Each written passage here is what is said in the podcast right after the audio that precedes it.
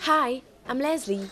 Today I will be walking in Simone de Beauvoir's footsteps in Saint-Germain-des-Prés in Paris.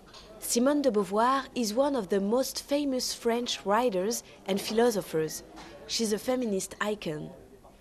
Now I'm in the Café de Flore, sitting on a red leather bench, drinking a coffee at a wooden table.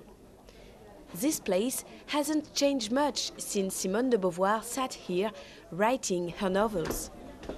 I'm going upstairs, which is more quiet, less crowded. Simone de Beauvoir used to work here. I'm with Jean-Louis Jeannelle, a literature teacher at La Sorbonne University.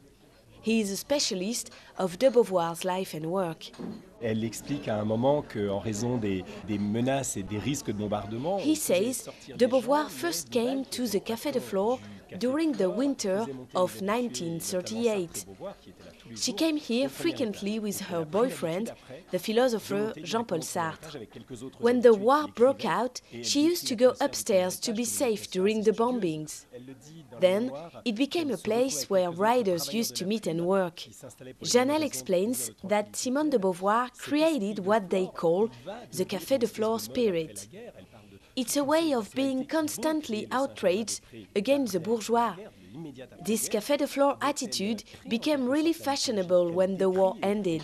À laquelle elle va donner toute sa force euh, d'image. At the Café de Flore, Simone de Beauvoir was often pictured alone, sitting on a red bench, writing and drinking tea.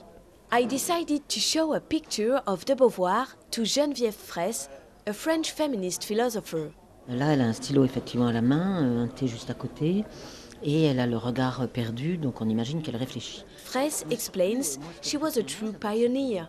Sitting into a public place as she did was a way to say, I have the right to be here. Acting like that was a manner to influence the public opinion too. She wanted to write books for a wide audience. Je participe de l'opinion publique, donc je vais écrire des livres qui concernent tout le monde. Le Flore was an inspiring place for Simone de Beauvoir. Plenty of people she met there became characters in her novels, such as Les Mandarins. It's really impressive to be in the place where one of the most famous French writers wrote her iconic books. I invite you to do so and imagine the atmosphere when de Beauvoir and Sartre used to come here. Thank you for joining us for A Place of Face from Paris Vous Aime magazine, the magazine of Paris Airport.